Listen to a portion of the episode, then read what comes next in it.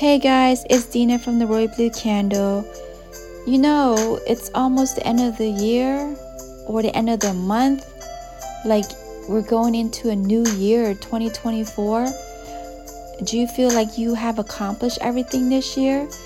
Do you still need to work on the things that you haven't worked on? Maybe you need to pursue it in the new year? Like, do you think that life have passed you by? And if it does, what do you do? That's a topic for today.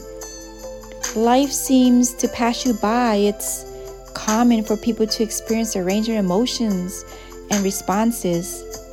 So, here are a few things that we can do. Um, we can reflect, you know, self reflection. People may take time to reflect on their current circumstances and consider what they want to change or achieve you know, or maybe seek support, turning to a friend or a family or professional support can provide comfort and guidance and different perspective on their situation.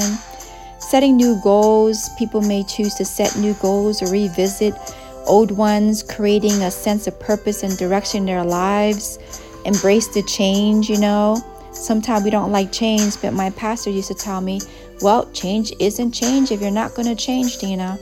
So that's always embedded in my head. So sometimes feeling like life is passing you by um, can be an opportunity to embrace change and seek out new experiences or opportunities. Maybe take action, whether it's making lifestyle changes or pursuing a new hobbies or reevaluating your priorities. Taking action can help um, regain a sense of, uh, of agency and control, you know, or practice mindfulness. Engage in mindfulness activities such as meditation or yoga or can help people stay present and appreciate the moment that make up their lives you know or reconnection with your passion.